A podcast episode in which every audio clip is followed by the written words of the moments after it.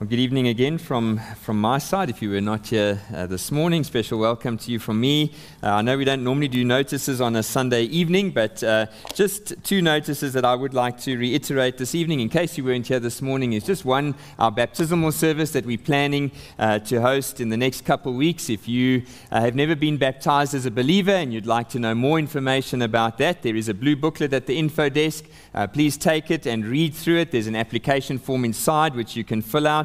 Uh, if possible, if you could let me have that back by next Sunday, uh, and then I'll arrange to meet with you and to talk through that uh, with you. And so that's just one announcement. The other is this coming Wednesday night. If you are not yet part of a small group, uh, we would love for you to join one. And one of the ways we're wanting to just uh, facilitate fellowship between all of our small groups is to start the year off and to commit our small group ministry to the Lord in prayer. And so this coming Wednesday evening at 7 o'clock here at the church, we're asking all our small groups groups uh, to just come together and. Um, and then we will be introducing you to the leaders of the small groups. They can just uh, tell you what night of the week or what time of the day they meet. Uh, you can put a name to a face and hopefully go up and approach them if you're not part of a small group and uh, find out more information about joining. So, uh, as elders, we really believe that to be a healthy church, uh, every member of this church needs to be part of a small group.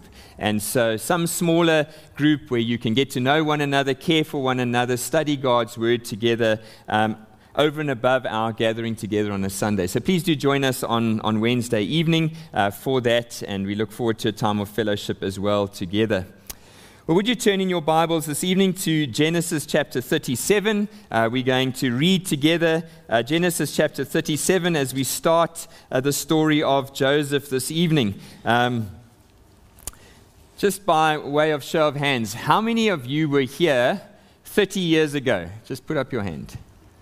Okay. So, this will be the second series you've had uh, in Joseph because uh, as I was chatting to, to Lee Robinson this past week at Yvonne's funeral, uh, I told him that we're starting a series in Joseph. And uh, he said that he did that 30 years ago here at, at Honey Ridge, and it was a great blessing to, to him, and he trusts to many of those uh, who are still part of the church. apparently, it was in the Boskrane Community Hall uh, in the freezing cold, and yet people came out with blankets uh, week by week to hear God's word being expounded. And I have been praying that this series for us would be a, a great blessing to us as a church uh, as we look at the life of Joseph. So let's read together uh, Genesis chapter 37. Jacob lived in the land of his father's sojournings in the land of Canaan. These are the generations of Jacob. Joseph, being 17 years old, was pasturing the flock with his brothers. He was a boy with the sons of Bilhah and Zilpah, his father's wives. And Joseph brought a bad report of them to their father. Now Israel loved Joseph more than any of his other sons, because he was the son of his old age. And he made him a robe of many colors. But when his brothers saw that their father loved him more than all his brothers, they hated him and could not speak peacefully to him. Now Joseph had a dream, and when he told it to his brothers, they hated him even more. He said to them, Hear this dream that I have dreamed. Behold, we were binding sheaves in the field, and behold, my sheaf arose and stood upright. And behold, your sheaves gathered around it and bowed down to my sheaf. His brothers said to him, Are you indeed to reign over us? Are you indeed to rule over us? So they hated him even more for his dreams and for his words. Then he dreamed another dream and told it to his brothers and said, Behold, I have dreamed another dream. Behold, the sun, the moon, and eleven stars were bowing down to me. But when he told it to his father and to his brothers, his father rebuked him and said, What is this dream that you have dreamed? Shall I and your mother and your brothers indeed come to bow ourselves to the ground before you? And his brothers were jealous of him, but his father kept the saying in mind. Now his brothers went to pasture their father's flocks near Shechem. And Israel said to Joseph, Are not your brothers pasturing the flock at Shechem? Come, I will send you to them. And he said to him, Here I am. So he said to him, Go now and see if it is well with your brothers and with the flock, and bring me word. So he sent him from the valley of Hebron, and he came to Shechem. And a man found him wandering in the fields, and the man asked him, What are you seeking? I'm seeking my brothers, he said. Tell me, please, where are they pasturing the flock? And the man said, They have gone away, for I heard them say, Let us go to Dothan. So Joseph went after his brothers and found them at Dothan. They saw him from afar, and before he came near to them, they conspired against him to kill him. They said to one another, Here comes this dreamer. Come now, let us kill him and throw him into one of the pits. Then we will say that a fierce animal has devoured him, and we will see what becomes what will become of his dreams. But when Reuben heard it, he rescued him out of their hands, saying, Let us not take his life. Reuben said to them, Shed no blood. Throw him into this pit here in the wilderness, but do not lay a hand on him, that he might rescue him out of their hand to restore him to his father. So when Joseph came to his brothers, they stripped him of his robe, the robe of many colors that he wore, and they took him and they threw him into a pit. The pit was empty, there was no water in it. Then they sat down to eat. And looking up, they saw a caravan of Ishmaelites coming from Gilead with their camels bearing gum, balm, and myrrh on their way to carry it down to Egypt. Then Judah said to his brothers, What profit is it if we kill our brother and conceal his blood? Come, let us sell him to the Ishmaelites, and let not our hand be upon him, for he is our brother, our own flesh. And his brothers listened to him. Then the Midianite traders passed by. They drew Joseph up, lifted him out of the pit, and sold him to the Ishmaelites for 20 shekels of silver. They took Joseph to Egypt. When Reuben returned to the pit and saw that Joseph was not in the pit, he tore his clothes and returned to his brothers and said, The boy is gone, and I, where shall I go? Then they took Joseph's robe and slaughtered a goat and dipped the robe in the blood. Then they sent the robe of many colors and brought it to their father and said, This we have found. Please identify whether it is your son's robe or not. He identified it and said, It is my son's robe. A fierce animal has devoured him. Joseph is without doubt torn to pieces. Then Jacob tore his garments and put sackcloth on his loins and mourned for his son many days. All his sons and all his daughters rose up to comfort him. But he refused to be comforted and said, No, I shall go down to Sheol to my son mourning. Thus his father wept for him. Meanwhile, the Midianites had sold him in Egypt to Potiphar, an officer of Pharaoh, the captain of the guard. Just so far in God's word, let's just come to the, the Lord in prayer as we commit our time to him this evening. Lord, we come before you, uh, deeply dependent this evening upon you. We thank you for the great joy and privilege that is ours of reading your word like this and spending the next little while to consider the truths in it. Truths that not only point us to the Lord Jesus Christ, but because they reveal Christ to us, speak to our own hearts as your people here in Johannesburg in 2023.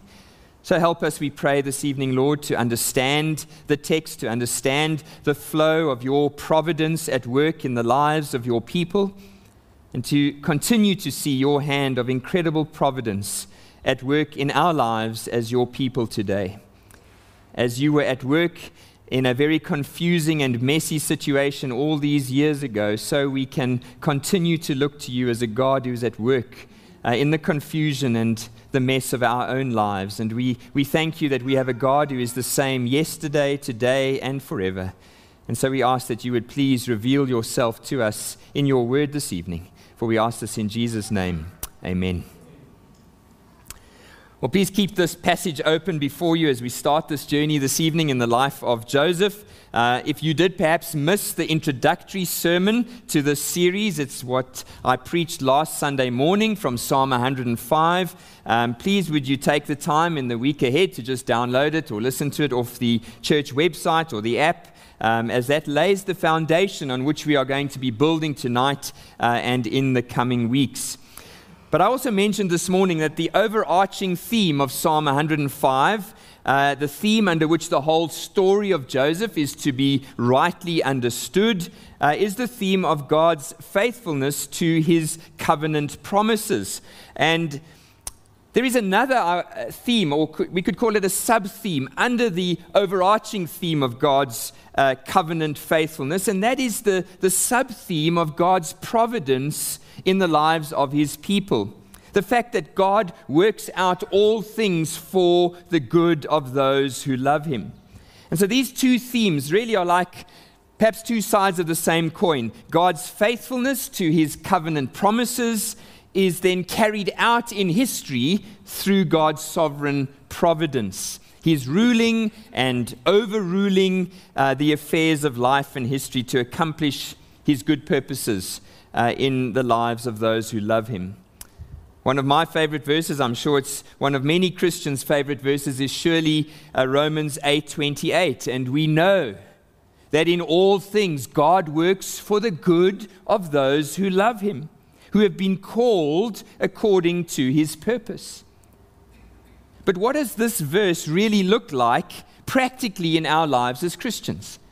Is this just a kind of theological feel good verse, a kind of bumper sticker or coffee mug verse which, if we are honest, feels very disconnected from our daily lives? Or is it a verse which, in a very real, a very concrete way, determines how you and I see the world in which we live and how we understand every aspect of our lives in this broken world? Well, if we ever have a record, not just of a single incident or two, but an entire historical account of the life of a person who lived according to Romans 8:28, it is surely the story of Joseph. More is said about Joseph than any other character in the book of Genesis. And so, my hope is that as we grapple with the very practical details of the story of Joseph's life in the weeks ahead, we will begin to understand the wonderful purposes, the wonderful providence of God uh, in each of our lives as we understand uh, His providence in all things. William Berkhof defines the providence of God as that continued exercise of the divine energy whereby the Creator preserves all His creatures, is operative in all that comes to pass in the world, and directs all things to their appointed end. Keep that definition in mind whenever I speak of the providence of God, God preserving, operating in all that comes to pass in order to direct all things to their appointed end. Alistair Begg says about this quotation the implications of this truth are staggering because they impact every area and every moment of our lives. This truth, the providence of God, is one of the things that separates believers from unbelievers. The unbeliever is not exempt from the sovereign purposes of God being worked out in their lives. It's just not working for their good. Because everything God does and everything God orchestrates in this world, even in and through the lives of unbelievers, wicked, sinful people, is for the good of those who love Him. And so let's start this journey with Joseph and to see this truth of the providence of God working its way out uh, in the daily life and activity of Jacob's family. Now, hopefully, you are familiar with uh, the basic historical context of the story of Joseph. But as a reminder this evening, let me just bring up the family tree of Joseph uh, so that we can connect the story of Joseph to his right place in biblical history. So, so there we have the bigger picture uh, of Joseph's life, and there are many other people uh, mentioned in Genesis who are not part uh, of this picture, but who are part of the broader family tree. But we are focusing on the line of God's promise, uh, the line ultimately of the seed of Abraham, uh, which flows through Isaac and Jacob and eventually to the Lord Jesus Christ. But we are going to be focusing on Joseph, his role amongst the 12, uh, and we will later on be introduced to his two sons, to Ephraim and Manasseh. And so, really, most of our time in these chapters is really being focused on Jacob and uh, his sons, and eventually the two sons uh, of Joseph as well. Now, as we look at that picture and, and you recall to mind some of Genesis, I need to remind you of a couple important things. Firstly, Jacob. Uh, there's Jacob. Jacob's name means deceiver. Jacob fell deeply in love with one of Laban's daughters, Rachel. And he worked seven years to marry Rachel. And on the wedding day, Laban deceived the deceiver and swapped out Rachel for his older daughter Leah. And so Jacob married Leah and then had to work another seven years for Rachel. Leah, we are told, was very fruitful. She bore Jacob six sons and one daughter. So, Jacob and Leah, you can see the line comes down. There's the six sons uh, of Jacob and Leah, and Dinah, the one daughter. Rachel, however, was barren. And so she gave her maidservant Bilhah to Jacob, and she bore him two sons, Dan and Naphtali. Then, when Leah got a bit older and she could no longer have any more children, not to be outdone by her younger sister's scheming, she also gave her maidservant to Jacob as a wife. And so Zilpah bore him two more sons, that is Gad and Asher. And then, when Jacob was very old, God opened the womb of his first love, Rachel, and she bore him a son called Joseph. And then some years later, one more son called Benjamin, but Rachel died as she was giving birth to him. So, as we come then to Genesis 37, verse 1, we, we have quite a chamors of a family. It's one father and four wives, one by desire, one by deception, and two concubines by desperation. So, we have six sons of the wife of deception we have four sons of the wife of desperation, or the wives of desperation, and we have one son at this stage by the wife of desire. What a recipe for a disaster. Now, if that was not enough trouble, we are given a few glimpses in the earlier chapters of Genesis that Jacob's family was not just complicated, but it was entirely dysfunctional. In Genesis 34, we have the account of the rape of Dinah and the subsequent actions of Simeon and Levi to go and destroy the men of Shechem and to just plunder their city. It's, it's a horrendous account. An action which Jacob said caused his whole family to become a stench in the land of Canaan. Then in Genesis 35, Jacob's favorite wife, Rachel, she dies giving birth to Benjamin. And straight after that, we are told that Jacob's oldest son, Reuben, he then went and slept with one of Jacob's wives, Bilhah, Rachel's maidservant. So Rachel dies. He goes and sleeps with Rachel's maidservant, one of his father's wives. And the commentators are divided. Some say it was just an act of pure lust on Reuben's part. But others suggest it might have actually been an event inspired by Leah now that Rachel was dead, to go and defile Bilhah, and so to secure Reuben, the firstborn of the family, as leader over the entire family. And then at the end of chapter 35, to make things worse, Jacob's dad, the patriarch Isaac, dies as well. And so it's into this scene of chaos and grief and dysfunction that the story of Joseph is told. And we're going to look at this chapter tonight as three pairs of contrasts. A contrast, each pair telling us something significant about Joseph, uh, but also each pair serving as a, as a shadow, uh, which points us forward to the Lord Jesus Christ. And if you're not sure why I'm doing that, um, then please go back and listen to our sermon from last week uh, from Psalm 105. And so, in the first place this evening, we see that Joseph uh, is loved by his father and hated by his brothers. We are told right at the beginning of the story in verse 3 that Israel, the new name that God gave to Jacob, Israel loved Joseph more than any of his other sons because he was the son of his old age. And then verse 4 tells us the, the opposite reality, which is that when his brothers saw that their father loved him more than all his brothers, they hated him. Now, what was it that revealed Jacob's love for Joseph. Well, verse 3 tells us that Jacob loved Joseph more than all the other sons, and so he made him a robe of many colors. It was this richly ornamented, colorful robe which singled out Joseph as the favorite and caused the other brothers to hate him. That's what the text says. But we need to probe a little bit deeper here because Joseph was just a boy at this point, 17 years old.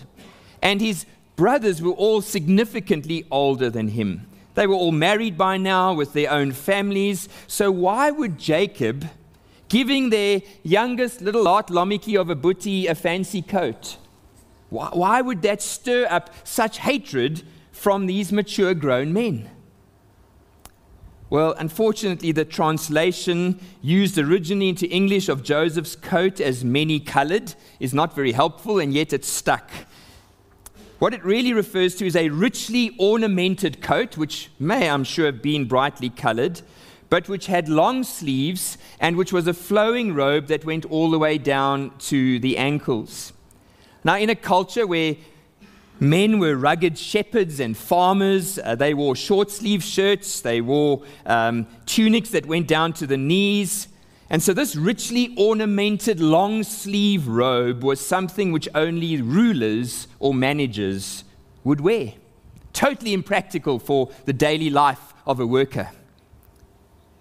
So, in Jacob giving this robe to Joseph, it signified to all the brothers that Joseph had been chosen by Jacob to take over the role of the firstborn of the family.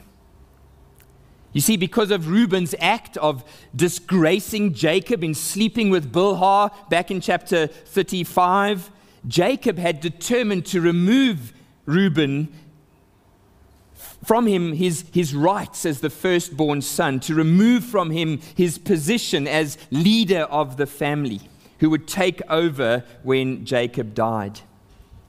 What about the next two in line? Well, they were also disqualified because of the, the Dinah incident in chapter 34. And so instead of Jacob moving one by one through all of his remaining sons, he just skipped over them all.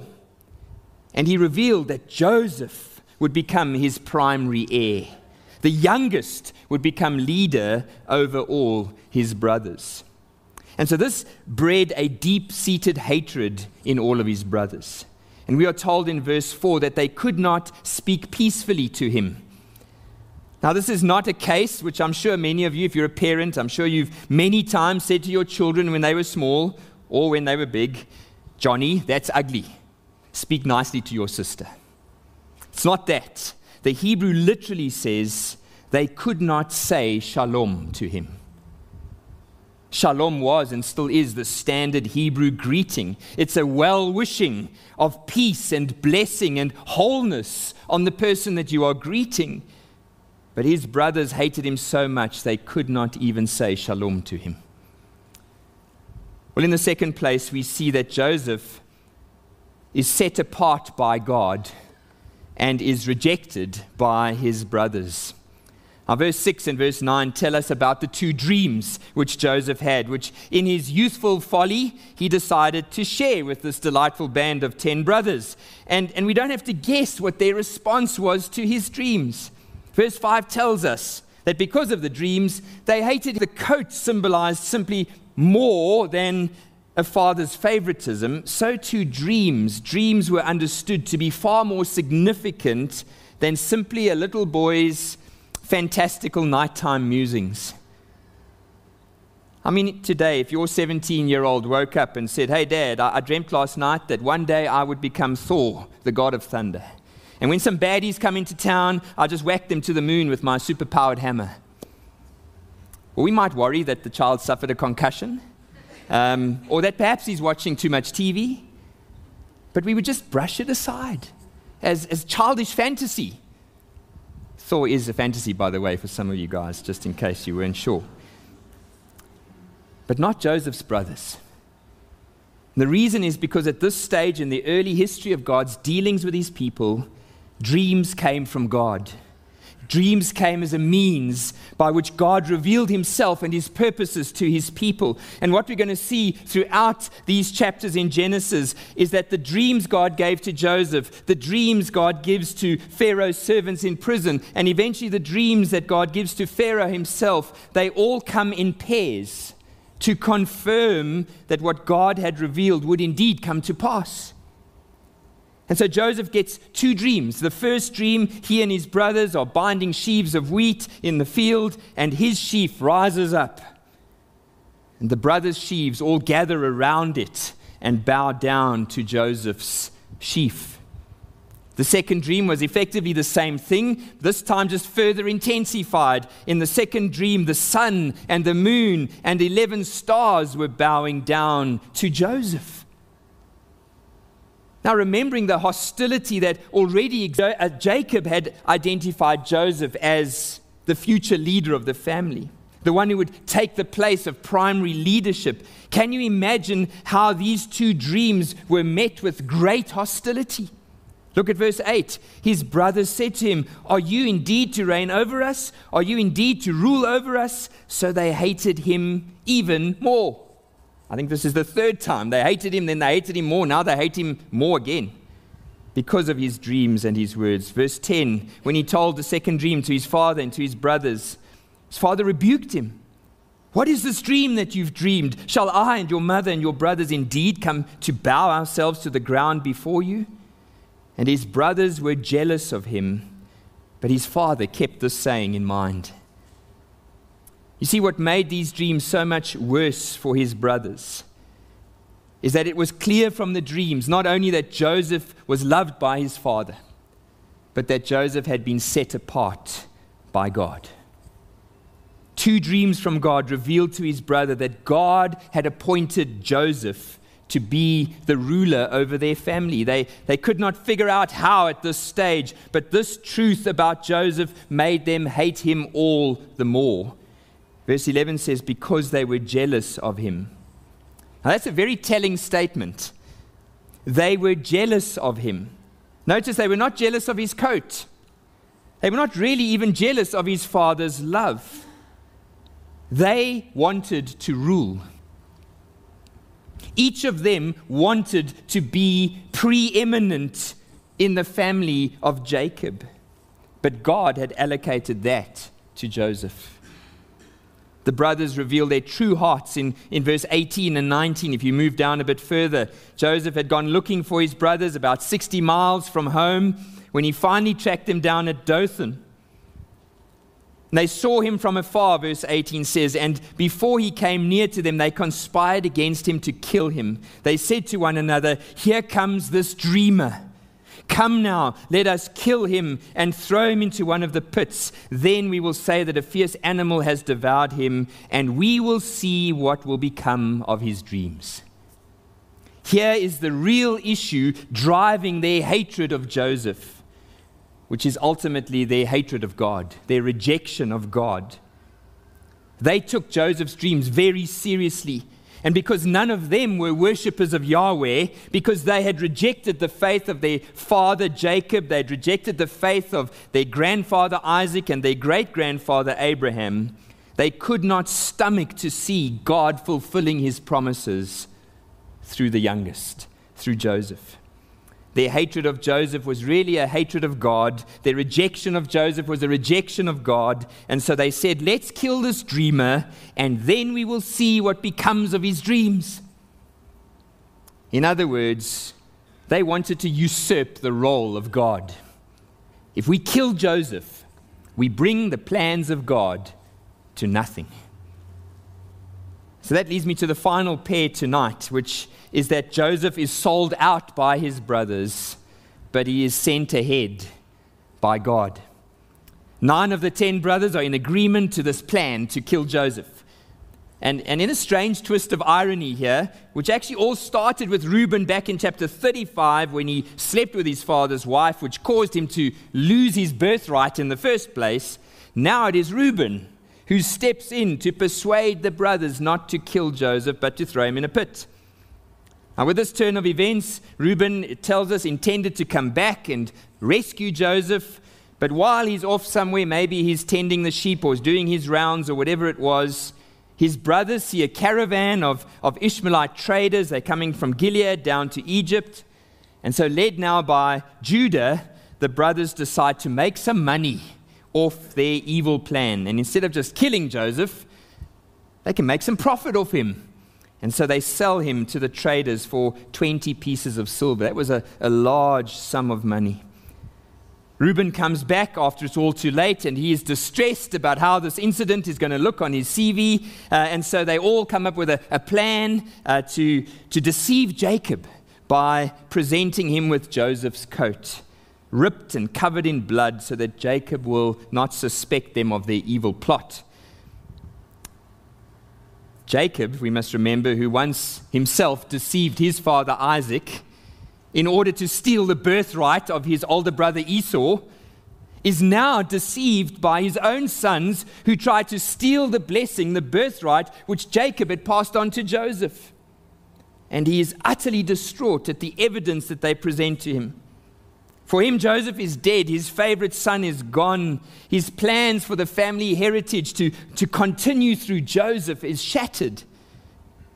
All his hopes are dashed to pieces. What a depressing place to end the chapter. But there is one more verse. Verse 36. Meanwhile, the Midianites had sold Joseph in Egypt to Potiphar, an officer of Pharaoh, the captain of the guard.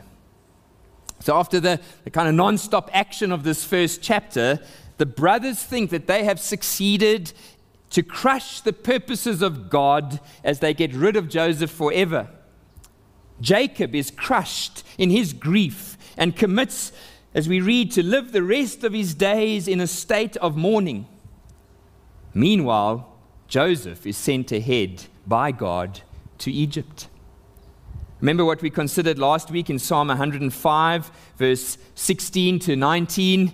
When God summoned a famine on the land and broke all supply of bread, he had sent a man ahead of them, Joseph, who was sold as a slave. His feet were hurt with fetters, his neck was put in a collar of iron, until what God had said came to pass. The word of the Lord tested him. Here we see, by the inspiration of the Holy Spirit, how we are meant to understand the events of Genesis 37 not as a, a total mess of chaotic, dysfunctional family whose infighting and jealousy led to the tragic cutting short of a young man's life and all his dreams. No, Genesis 37 reveals to us the sovereign, ruling, and reigning of God over the painful mistakes of a bad father over the wicked hearts of 10 sinful brothers, even over the cruel actions of a band of pagan slave traders. God is ruling and reigning, all because God is faithful to his covenant promises.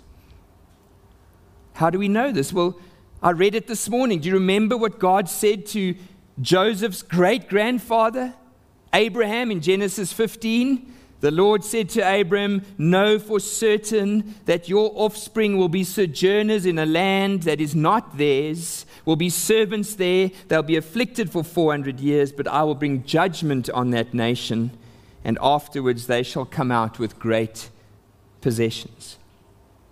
How was God going to get Abraham's offspring from the promised land to Egypt? Simple by sending a famine on the world. How was God going to preserve his chosen people in Egypt for 400 years so that they could eventually multiply and leave with great possessions? Well, it's simple. God had sent a man before them, a man called Joseph. And so, as we conclude this evening, I mentioned last week that the shape of Joseph's life is really a shadow which points us forward to the shape of Jesus' life. And we see this already in the first chapter, in the striking parallels between Joseph and Jesus. I'm sure you picked it up as we've worked our way through the story tonight. Jesus was loved by his father, but hated by his brothers. Remember the words of God from heaven as Jesus was baptized Mark 1 You are my beloved Son, with you I am well pleased. You are my beloved Son. But at the same time, Isaiah tells us in Isaiah 53 he was despised and rejected by men, a man of sorrows, acquainted with grief, as one from whom men hide their faces. He was despised, he was hated, we esteemed him not. Secondly, Jesus too was set apart by God, but rejected by the very ones he came to save. The writer to the Hebrews describes Jesus as a high priest who truly meets our need, one who is holy, that also means set apart, pure, blameless, set apart from sinners, exalted above the heavens. John 10, Jesus is described, describes himself as the one whom the Father set apart as his very own and sent into the world. And yet, despite the setting apart of God, of Jesus by God, John tells us in John chapter 1, verse 9, he was in the world.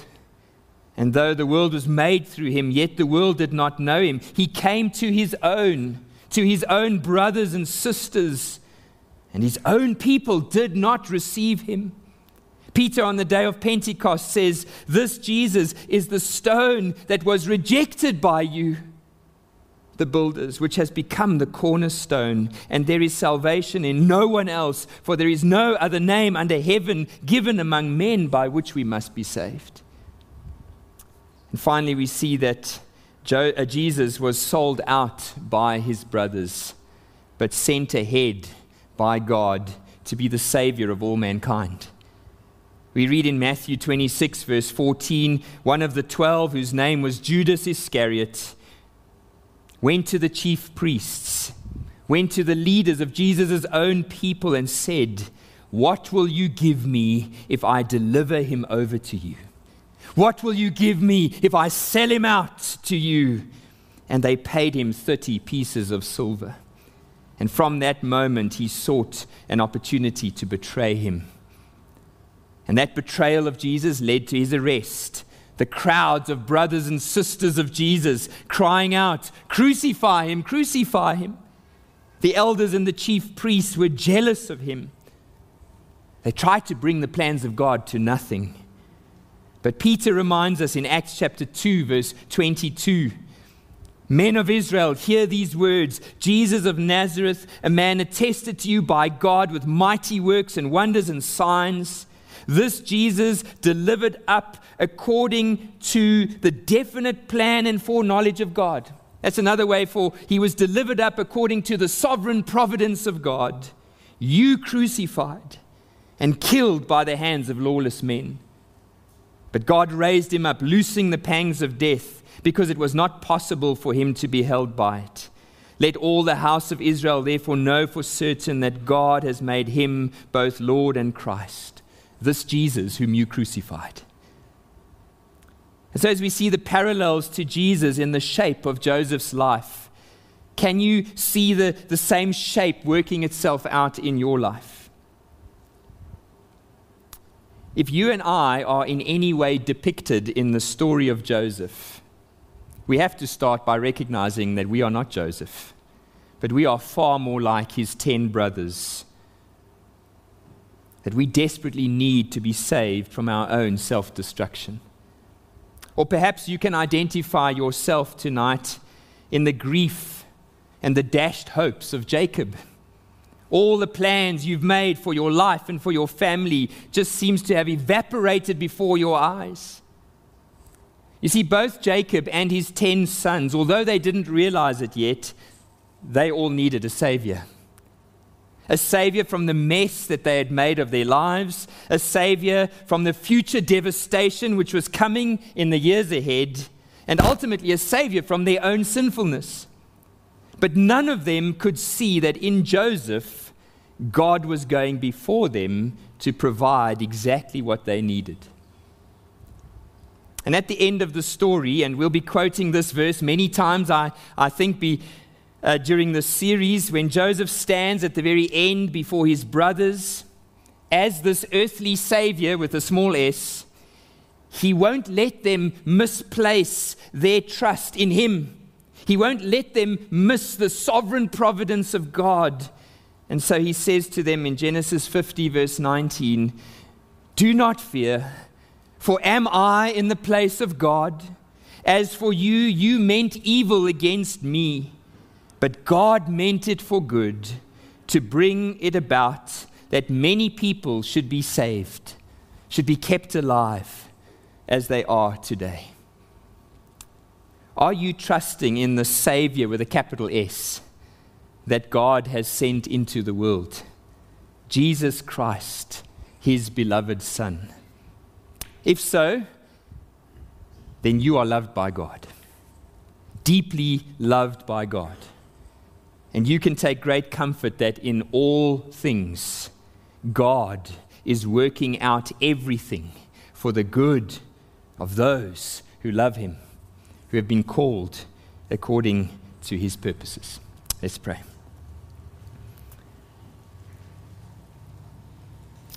Our Heavenly Father, we, we do thank you again this evening that we have the joy of ending our day in the Word of God.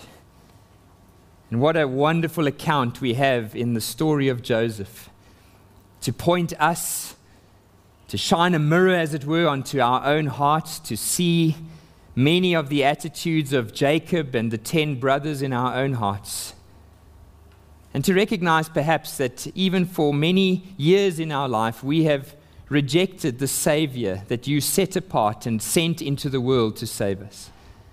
But we thank you, Lord, that even in our rebellion and in our rejection of you, you are a God who continues to pursue us.